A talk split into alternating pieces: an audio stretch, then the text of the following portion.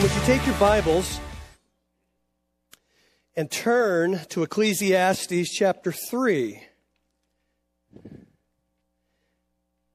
Ecclesiastes chapter three.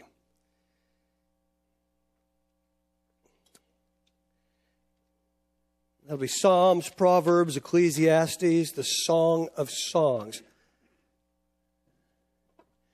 This is a standalone message. We haven't really been in a series for, well, actually we finished a series in on vision for a couple weeks, but I have a standalone, and, and, and I really didn't know what I was going to talk about.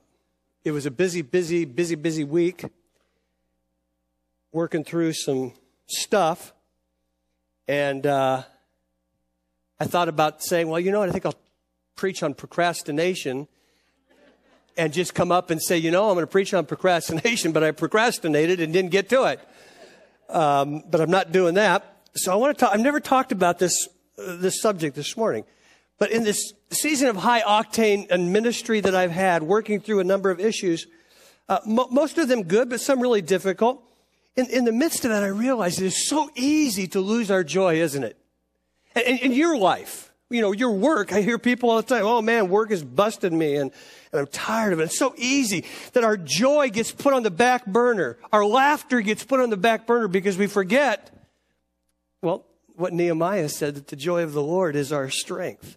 It's time to laugh again.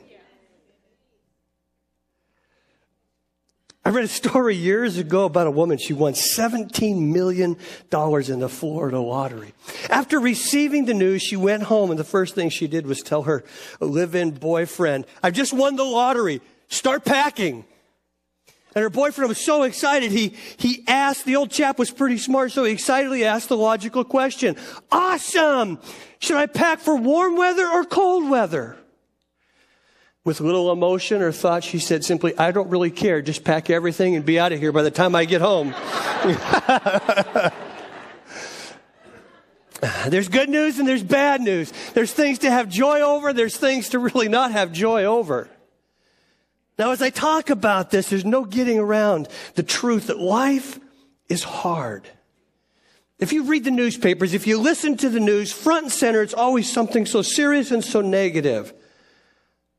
And it's obvious to see that when they're talking to you on the on the newscast and when they're writing to you in the newspaper, their joy isn't to lead you into a joy of mission or a mission of joy. But it's so easy to move from enjoying life to simply enduring it, isn't it? And sometimes I think that happens because we get so inundated with just negative stuff. And that's stuff out there. It's not even the stuff that you and I have to deal with day after day. And so we move into this whole thing where we simply endure life day after day and seldom enjoy it. And I want to tell you, that is not God's intention for you and for me.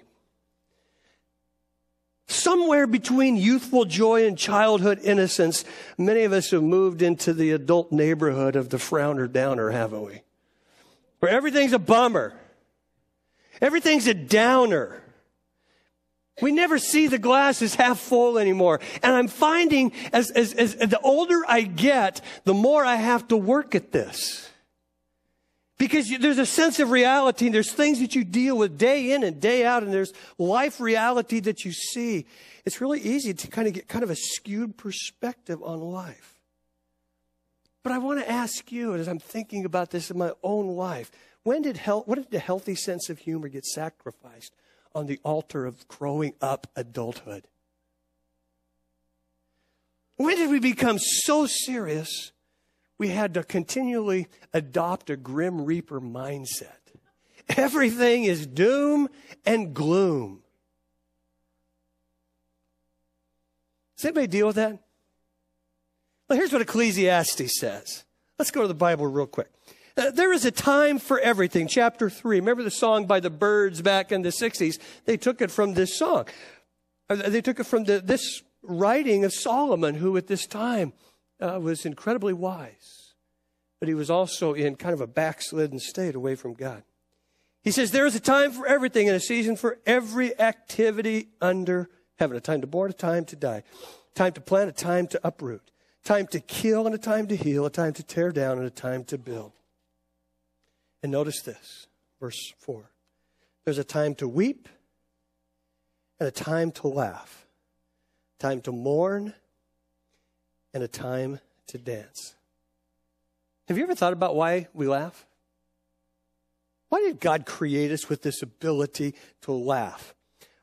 Well, I, I'm thinking about this because uh, Friday after I got home, and I was just sitting there thinking, and, and this doesn't happen too often, but I was thinking, what, what, God, what am I going to, what am I going to talk about on on Sunday? And uh, I just, I, I didn't have anything, and a couple of things hit me, and I just started laughing about them, and they weren't necessarily good things. And I thought, isn't it true that if you can, if you can laugh at some things, ultimately you can live with them? And it finally struck me that, you know what? It doesn't matter what's happening around me. God has, has, has given me by his, he says in his word, his joy. And I should be able to laugh about things. Now, I'm not talking about frivolous silliness. I'm not talking about a giddy approach to life or the things of God where you have this Pollyanna perspective. But there is a faith and a God perspective where as you go through life, you realize that, you know what, it's, it's not always going to be good. But your attitude and your perspective on it will always determine your attitude, altitude. I'm not talking today about laughter in a disrespectful, dirty, degrading, or ungodly way about things that would compromise our life and our testimony. That, well, Pastor said to laugh, laugh, so let's just go out and tell the dirtiest jokes we can, or when we're listening to them, we just laugh. I'm not talking about that, but I'm talking about a laugh that flows from our soul and from our heart because we really are thankful for who God is and what he's done. Now, there's, there's a number of places in the Bible that talk about laughter, and some of them actually are negative. Remember Genesis chapter eighteen. Sarah was told that she was going to have a baby. Her, her body was basically dead. Her womb was dead, and God said she was going to have a baby. What'd she do? It says she laughed. And then God comes back to her and says, why did you laugh? You know, there is kind of this incredulous laugh.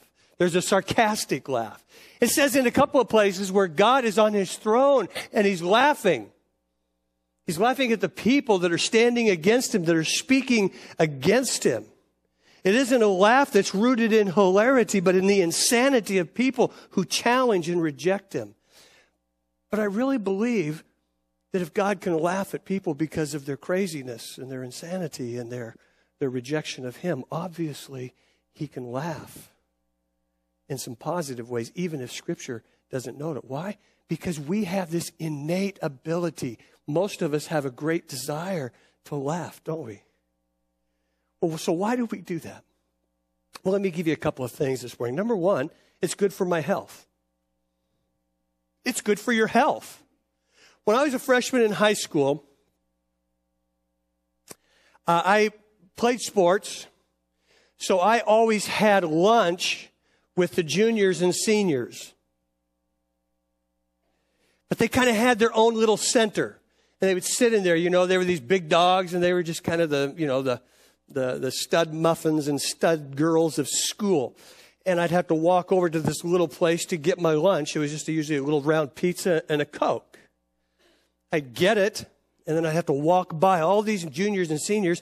And if it was nice in Oregon, which happened a few days a year, we would go out into this courtyard. And that's kind of where the freshmen were, the ones that were playing sports and part of my class. One day, it was spring, and I went, and oftentimes for a quarter, I'd go buy this little dish of ice cream. And I went and bought it, and I had to walk by all the seniors in the senior center, senior and junior center. I walked by, and I'd get ready to go out into our courtyard. And you know how you kind of look down, and you're getting ready to get a little bite? Well, going out into the courtyard, it's all this whole wall of glass, sliding glass door. I think the janitors had just cleaned them.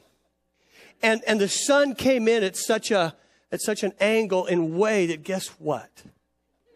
I was kind of walking and eating and looking up and not really paying attention. And all of a sudden, boom! I walked right into it. And I had ice cream. Oh, this big spot on the window and on my, on my front. And I, I mean, I had to turn so red because all I could hear was these juniors and seniors over here just laughing. And then right outside were all of my friends just laughing. And I didn't laugh. I had to go to the bathroom and clean up. Why do I tell you that story? Because can I tell you something? I can laugh like crazy at that now. That's probably one of the most embarrassing, but one of the funniest things that's ever happened. I mean, if you were there, you would have laughed. And as you get older, I want to be able to laugh. I don't want to lose the sense of humor. If that happened to me today, I'd probably, I'd probably turn really red, but I think I'd quickly turn around and just laugh with everybody. Isn't that how we should do it? Laughter's good for you. It's got a lot of health benefits. You can look up these on your own. And, but, but, you know, a couple of things. It ramps up our, our T cells. Laughter relaxes the whole body. A good hearty laugh relieves physical tension and stress. It will leave your muscles relaxed for up to forty-five minutes. Laughter boosts your immune system. Laughter decreases stress hormones and increases immune cells and infection-fighting antibiotics, thus improving your resistance to diseases around you. Laughter triggers the, triggers the release of endorphins. You ever notice that? When you get around fun people, all of a sudden, the endorphins kind of just go. That's the body's natural feel-good chemicals. Endorphins promote an overall sense of well-being and even uh, temporarily can relieve pain. Laughter will protect your heart. Laughter improves the function of blood vessels and increases the blood flow, which can help protect you against a heart attack and other cardiovascular issues. Doctor Paul McGee said this, "Your sense of humor is one of the most powerful tools you have to make certain that your daily mood and emotional state support good health." Now, all that kind of makes me chuckle and laugh. You know why? Because Proverbs, the book of books, God's word said thousands of years ago, before all of these medical information came out and research came out, he said in Proverbs seventeen twenty-two, "A cheerful heart is good medicine, but a broken spirit dries the bones." Somehow, I don't know if it's that, you know, it begins to drain the calcium out of our bones or what. But when you see Debbie Downers and Donnie Downers, and they can never see the good of what God's doing, even though they've experienced it, there's a sense where it begins to dry up our bones. It makes our life more brittle. But it says here that there is a medicine, that a cheerful heart is like medicine. It's like taking a prescription, an R X that'll make you feel good. God never decided that the prevailing attitude of his followers, you and me, should be one of boredom, solemnness, seriousness, busyness. The prevailing attitude. Yes, there's times to be serious. But overall, he says, I want there to be a joy that emanates. God never said that or encouraged those negative things. Throughout his word, God tells us that a characteristic of his followers, of someone who follows Jesus, is this outrageous and contagious joy. As a matter of fact, one of the greatest books in the Bible, the book of Philippians, is simply the theme of it is joy in difficult times. And what's a byproduct when you experience joy in your life? When you're having fun with somebody, what's going to begin to happen? Hopefully, you're going to begin to laugh. You're going to enjoy their company. Sometimes we just have to choose to put a smile on our face, don't we? Sometimes, you know, when I speak here, one of the hardest things, there's people I have to avoid. Because I look at them and go, man, they are a downer. They are a bummer. It'll bring health to you. Secondly, it, it, it tells me who my friends are. Most important question we should ask of each of your friends, about your friends, is who has the keys to your life? Who's the Lord of your life? Who's really driving your life? That's the most important thing. If you have a Christ follower who's a friend, is Jesus really the Lord of your life, the supreme being, the one that helps you call the shots, that gives you direction for your life? And if you have somebody that's a pre-Christ follower, that's what we should always be doing, is living our lives in such a way that we're helping them see what lordship is, where Jesus is preeminent. He's the priority in everything that we do.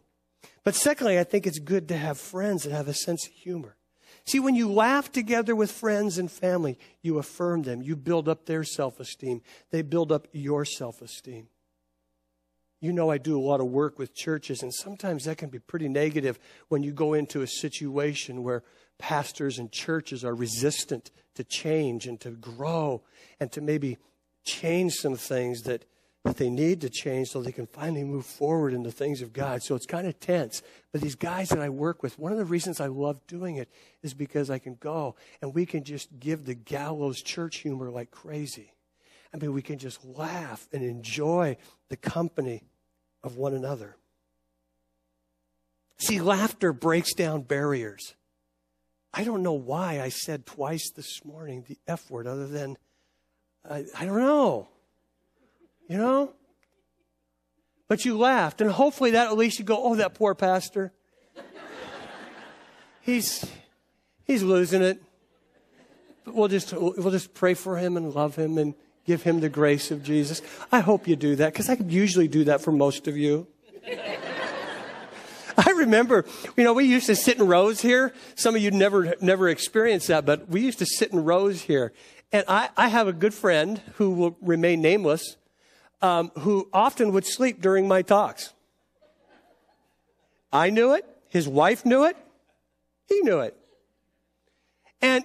And again, being a public, if you've never done public speaking, you, you, you don't understand some of the dynamics. They say it's one of the hardest jobs there is, because if you're like me, th- I, this isn't comfortable for me. I don't go, I don't get up and go, good, I get to go speak in front of a few hundred people today. That's cool. Uh, it just, it's something that happened and I do it. I love doing it now, but it's, it's hard. And so there's a guy who used to sit probably right about over here. It's not Billy, but, um, But he, when, we had, when, we, when we had the rows, that's about where this person would sit. And I would see him nodding off. Kind of made me mad for a while, and then I just, well, whatever. And then I'd see his wife kind of, you know, wake up. You know what I learned to do? Instead of getting upset, I had fun with it. I would, uh, I would kind of come down here, you know, kind of real quiet. And I'd be talking. And I'd kind of make my way a little closer, as close as I could. Then I'd stand here for a second, talk real quiet. And then all of a sudden I'd go, and then! And this guy, who I won't name, he would wake up and he'd go, right on, Pastor, preach it. And I wanted to go, you little fibber, you didn't hear a word I said. See, sometimes you just got to laugh with your friends, because they're all so imperfect. Uh, one M D noted this, that humor and laughter is infectious. The sound of roaring laughter is far more contagious than any cough, sniffle, or sneeze. When laughter is shared, it binds people together, increases happiness, and get this, intimacy. Best of all, this priceless medicine is free, fun, and easy to use. You just have to be aware of it and open to it in life, in the day-by-day stuff. I've told you this before. One of the joys of my life is when I'm working at home in my office and Trina's in one of the rooms, and all of a sudden I just hear this cackle. I hear this laugh. And I'll walk in there, and she is watching some of the stupidest shows, you know, in the whole wide world. I mean, she's watching one, uh, you know, a rerun of I Love Lucy for the twelfth time. I said, honey, I've seen that four times, and I only see that show with you. You're kidding me. Oh, it's so funny. But that laughter, you know what it does? Makes me just want to go over and hug her and kiss her. It builds intimacy, because when I know that she's happy, there's something that it does for me. And she will tell you that she knows when things are difficult in my life because of how I am either joyful and laughing or not. And one of the things that causes the greatest insecurity in her is when I get serious, busy, and important. And that's where she'll, she gets a little bit insecure, wondering what's going on. It builds intimacy. See, we really have this slanted view of our greatest friend, Jesus, don't we? See, we miss some of the underlying humor of how he talked. We just see these great statements, you know, when he's speaking to the multitudes. But there really is a lot of humor and Hebrew idiom and humor and hyperbole and exaggeration that Jesus used. Remember Matthew seven and the Sermon on the Mount? He's talking to everybody. He's talking about not judging. And see, we just fly by that and we say, oh yeah, don't judge. But this is what Jesus does. He uses this hyperbole. And these people probably had to be laughing because he's saying, don't you know? You're walking around and you got a plank in your eye. I mean, you, you, you, got, a, you, you got a stinking sequoia. And, and, and you're looking at other people that have a little, little, little, little spot of sawdust. And you're wanting them to take out that little spot of sawdust when you got this big plank in your eye. That, I mean, you know, you're taking people out with it. And he's talking about judging. And sometimes we miss that Jesus was probably a fairly humorous teacher and communicator. And we just see him as this serious guy. He's a great friend. And I think he wants us to laugh. He brings humor to our lives. Thirdly, it gives me perspective on my life. Laughter gives me a broader and hopefully a better perspective on life. It can help me to see life the way God sees it. So often I just see it my way, and I don't rise above and begin to see things from God's word and God's perspective. I had a friend, he was a pastor, his name was Butch Plummer. He died of cancer back in Uh, nineteen ninety-seven. He told me this story one time when we were just meeting, and he was kind of a mentor, and I was talking to him about some of the issues I was dealing with here. And he told me this story about how he, he pastored in Tustin, California, which is behind the Orange Curtain uh, in Orange County. And um, he says, listen, Terry, one time, because uh, Orange County, he said, it flew right over my building. The landing, uh, the, the, the, the, flight pad, the flight landing pattern was right over our building. And he says, I could always see my church building when I came in there. And I was just going through this really difficult time. And I was just kind of complaining to God. And he said, measure it. What? God said to him, measure it.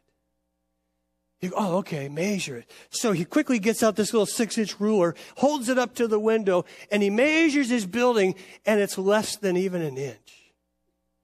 And, he, and God spoke to him. He said, that's how big your problem is to me. And he said, he sat back and he laughed, and he got ready to go back to work when he landed. See, loved ones, sometimes if we just measure it, if we can see it from God's perspective, guess what? It's not as big as we think it is. And sometimes, instead of getting so upset about it, we can begin to laugh at it. Listen, life is hard. Loved ones get sick. People die. People get fired. People lose money. People get hurt.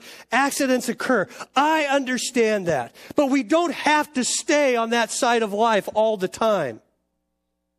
Life, it's important to grieve, but we have a loving Lord who gives us joy and hope on the other side to laugh again.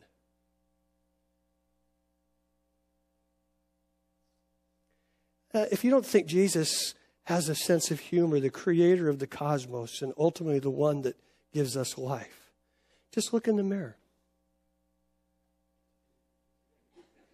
I don't know about you, but again, as I, I just know God, he laughs because of who I am and what I do. Now, I don't know if he was laughing about earlier when I started service, but you did. But God has to laugh about some of those things that we do and crazy ways that we have. And some of us have got to bring back a rhythm and a perspective of laughter and joy, because it is the joy of the Lord will be your strength. And I sometimes invert that to say the strength of the Lord is my joy. Life is meant to have a rhythm. You can't live life. Ecclesiastes says in, in, in eight verses, it gives you all these different couplets of opposites. You can't live life in one of those all the time. You can't always be tearing down without building up. You cannot always be laughing without having some grief to balance it out. But some of you got to realize you just can't live in grief and negativity and difficulty without bringing some joy. Nobody wants to be around a lemon sucker or someone that looks like they always are. Nobody wants to be around a pastor that's always busy and tired and run down and can't do his job and begging and, you know, you know what I mean? You don't want to come to a church like that. You want to come to a church, and I think Creekside is, is, is really becoming like that, where there's joy, where people can celebrate, where people can laugh at our, who we are, because we don't take ourselves too seriously, but we're hopefully building a rhythm. That's why in this church, loved ones, just a parenthetical statement here, that that's why sometimes we don't do some of the ministries that we've done in the years past, because we're trying to narrow cast so we're not so busy and frazzled and trying to do everything that we focus on the important things. Growing in Jesus and reaching people for Jesus, and not just having a bunch of activities around her that keep us like this little club. Life has to have a rhythm to it. There's a season. Time to weep, time to laugh, time to mourn, time to dance. There are seasons in your life, loved ones, and the thing is, you don't want to get stuck in them. You want to gain perspective to say, this is a season I need to grieve, but I know that God's going to give me joy in the morning. I'm going to laugh again. That's what Ecclesiastes says. See, the Jews, the Jews had this Sabbath tradition. It was called Havdalah. And, and, and it reflects the benefits of living a life of rhythm. The Havdalah takes place at the conclusion of the Sabbath in the evening. And its custom was simply this. They would, they would, they would light a candle. This is as their Sabbath ended. What was the Sabbath to them? It was a day where they did very, very, very little. It was a day to worship. It was a day to rest from the normal activity and course of life. Focus on Yahweh, their God. At the end of the day, they'd light this candle, and they would take their wine, and they would just spill it on a little saucer. Pour it there. Set it aside. And they would reflect on their Sabbath day. And then they would take and they would extinguish the candle in it. And then they would reflect. And what this would do, the spilling of the wine into the saucer, it symbolized this, this Sabbath rest and the influence, not only on their life for that day, but it would remind them of taking that Sabbath rest into the rest of their upcoming week. It was a day that they would, it's how they'd end their Sabbath, but begin their next week. So they would remember. Rest. Take a break. Remember your God. Laugh. Enjoy this gift called life. Now some people say, well, I'll just take the wine. No. No, no, no, no, no.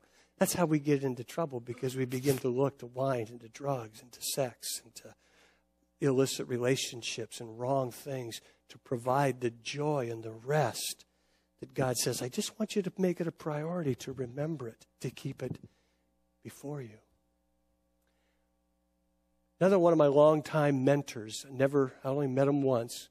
He wouldn't know me if you ever saw me, but he's written two books that have shaped my life more than any two books uh, besides the Bible. He was probably one of the first, quote, mega pastors on the West Coast. His name was Jerry Cook. And he wrote this book. I read it probably at least almost every year, every year and a half, because it talks about the time where he went from being one of the top pastors in the world almost to where he had almost a breakdown.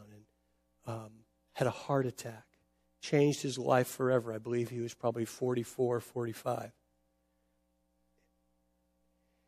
He was so burnt, he was so frazzled, he literally had to go away for a few months into the Colorado hills just to get rest and to get rehabbed soul emotionally, his soul emotionally, and then his physical body, his heart, after open heart surgery.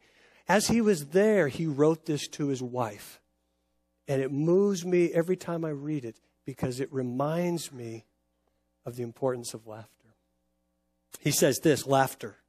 This, he wrote this to his wife when he was away from her going through this rehab. Not strained or shallow, fun laughter. It just sort of bubbles out. It's easy. It's smooth. It's the kind that people have when they're enjoying. It's not anything in particular, but everything in general. It's a being together kind of laughter, somewhere, sometimes, somehow. Oh, I traded being laughter for doing laughter. Now, doing laughter is okay, it's real and fun, but somehow it's not enough, at least not enough between companions. Doing laughter seems to wear out. It always looks for another event, something to liberate it for another brief moment, only to be abandoned in search of another. But it is being laughter that I am seeking with you, my love. Yet the search itself denies it. It is something, it is not something searched for. It is sort of a rushing surprise, a serendipity of fellowship. It's cartwheels on the sand, imperfect yet more beautiful than a dozen gold medal performances. It's singing, uh, not great worth like the London Symphony is accomplishment, but it's rides, it's walks, it's stolen kisses, it's easy, it's smooth. Ah, there it is, being laughter. What happened? Well, I got serious. Life got serious. Demands supposed omnipotence. The universe surely required my involvement to survive. And being laughter swift, uh, slipped away like a shadow. It slipped past me. It walked on with my baby girl. Fathering a perfect child is serious business, you know. It walked on with my love. Being head of the house and priest in the home and spiritual leader and final authority and, and, and. It's serious business, you know. Oh, but my children laughed. But not with me. He's tired. He's sick. He's angry. He's gone away into his own lonely, serious little world. It's a world of doing laughter. It's a world of objects and duties and calendars and things and problems and expectations, airports, motels, assignments, jet lag. Oh, the children laughed as they grew, but I was doing important things and missed them. My love laughed, but not with me.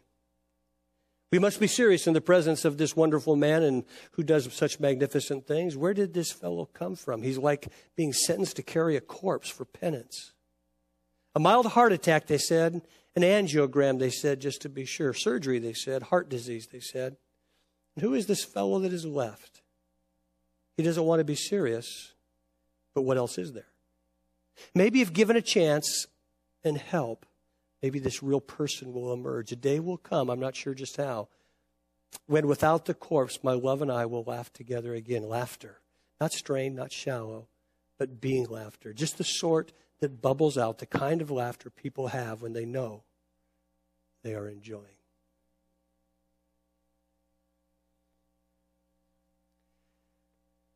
See, that's what we want in life, isn't it?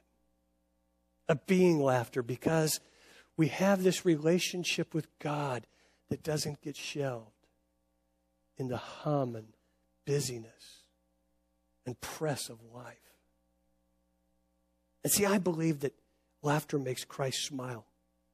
See, God has feelings. I have no doubt that he smiles when we're smiling, that he grieves when we're grieving. I mean, that's what Hebrews seven says. It says that, or uh, Hebrews chapter four, verses fourteen through sixteen says that He, he, he has experienced everything that he, we experience. And literally it says in Hebrews seven that he's up there now praying for us. He knows what's going on. And I can imagine that, that he looks down on Sunday morning and says, oh, God, just, Lord, I got to help Terry again. And he says that to you. Or he says, oh, that was pretty good, Terry. I want to celebrate with him. You say, well, what do you mean? Well, see, Zephaniah three seventeen says that God dances over us and gives great joy, brings great joy around us. He, he dances over us, loved ones. I'm convinced that laughter is a sign of growing spiritual maturity in Jesus, because he's the one that brings that love and grace and joy to us. So why? So that we not only can experience here, but we can begin to share it with others. Show me someone who doesn't have joy. Show me someone who is unable to laugh. And I have a real doubt that they're really experiencing joy at the core of their heart and life and soul. If you're a parent, if you're a grandparent, you know how much fun it is to watch your kids laugh. Growing up with our kids, I didn't have the availability or the access to a video calendar. Now I got a, now I got a phone. that just takes pictures and it takes video. I was sitting in bed the other night with Trina, and I just I went to my little video section on my phone. I just started playing some videos of Isaac, who has the most wonderful laugh in the whole wide world. And when he laughs, I don't care what I'm going through, it makes me smile and laugh with him. And I'm playing them, and Trina goes, let me see that. And she starts watching these, and you know, I got like sixteen hundred on my phone. I got to download them. And she goes, would you just start sending me some of those? Because we just sat there in our bed and we laughed at this funny little boy. And if, and if, and if this little boy can do that with me, imagine what it does for God when you and I are enjoying him and his people to the fullest, and the life, the gift that he's given us. See, Galatians five twenty-two, God could have said, okay, I want the prevailing attitude and characteristics of my children to be sternness, seriousness, and boring. And just have this lifeless approach and be the people that go out there so serious that people are going to follow them. Are you kidding me?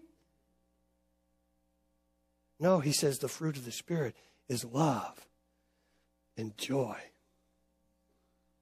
That's what happens when you receive Jesus, the third person of the Godhead, the Holy Spirit. He infiltrates your life.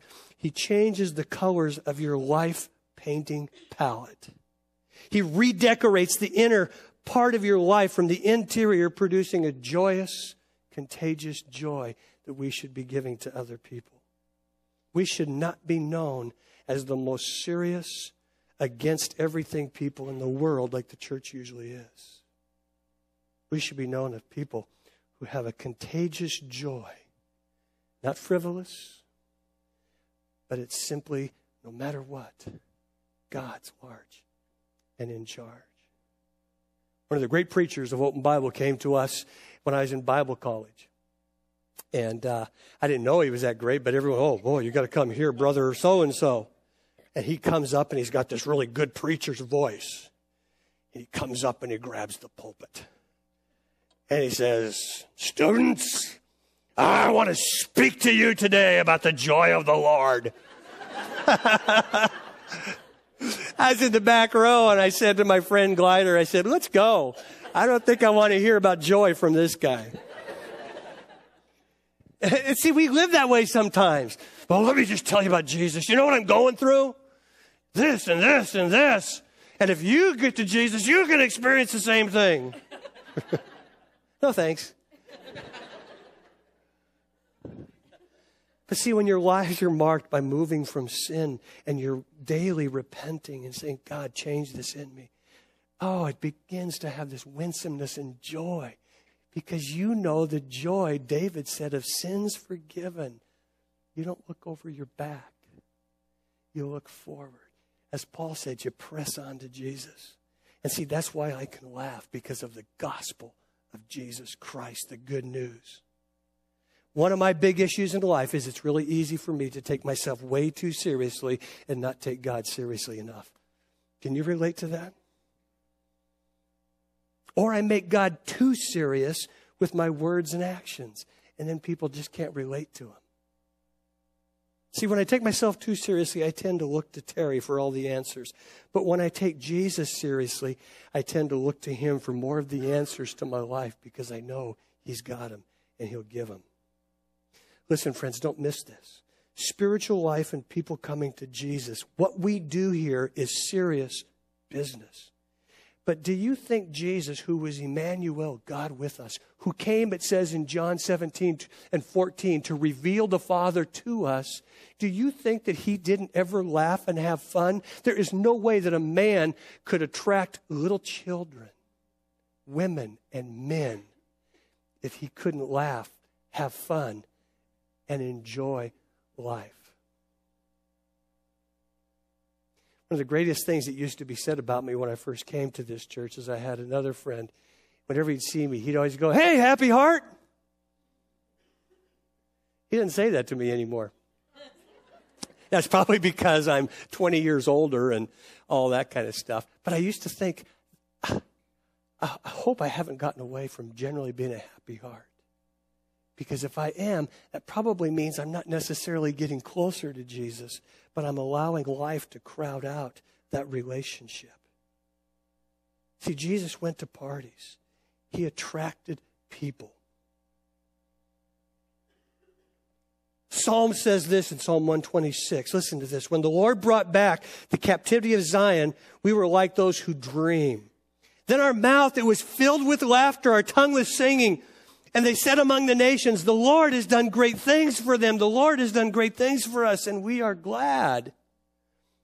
They were returning from Babylonian captivity. They were an oppressed people. They were enslaved. It was not a good life. It was a bad life. And they're coming back and they're saying, this is too good to be true, but it's so good it has to be true. And their whole thing was God is filling our mouths with laughter, our hearts with joy, and we are glad. See, we've got an enemy today too, the enemy of our soul called Satan, who wants to entrap us. But we have this God, this Jesus, who came, the good news, the gospel, who died for us. He came and lived a sinless life for thirty-three years, died on the cross, resurrected on the third day. Why? So we could experience forgiveness of sins. He built a bridge to the Father, to heaven, so we could experience eternal life. And friends, that's why we can laugh. That's why we can have joy, because every day we get up, it doesn't matter what happens on this earth. And we are glad because we have eternity set. And I can laugh at that crap I face here. Excuse me. I'll give you a Greek word, at the skabala that I face here. Why? Because we are glad, because he has filled my tongue with laughter. He has filled my mouth with praise. My past is taken care of. My present is secure.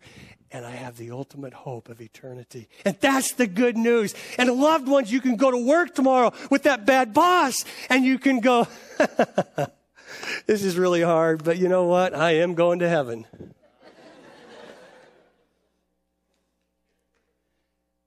And I want us, loved ones, to have that kind of hope. There was a man and his mother-in-law, they went on vacation.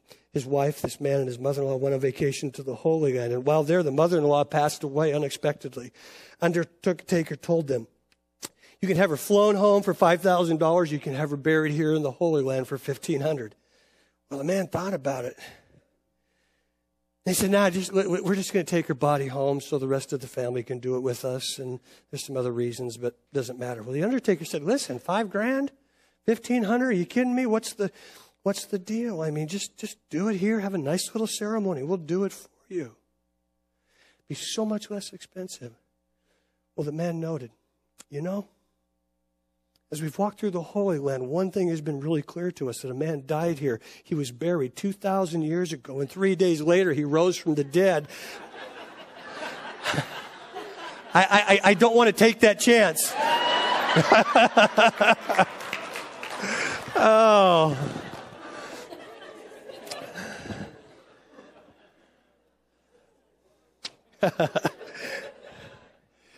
See, it's much easier to laugh when you know that we serve the God of the resurrection. Amen? Amen. And we, we we get to be resurrected someday. Someone said it this way. Those that are far from God, this is as good as it ever gets. Those of us who know Christ and have experienced relationship with him, this is as bad as it ever gets. And I can laugh about that. When Jesus is front and center, we will laugh more with people at ourselves and at life, all the while doing all we can to serve him and letting others know about him. And I can laugh because you know what? He's God. I'm not. Can I challenge you today? Do something tonight where you'll, you'll do some kind of little Sabbath ceremony where you say, this week I'm going to remember to smile and laugh again. Amen.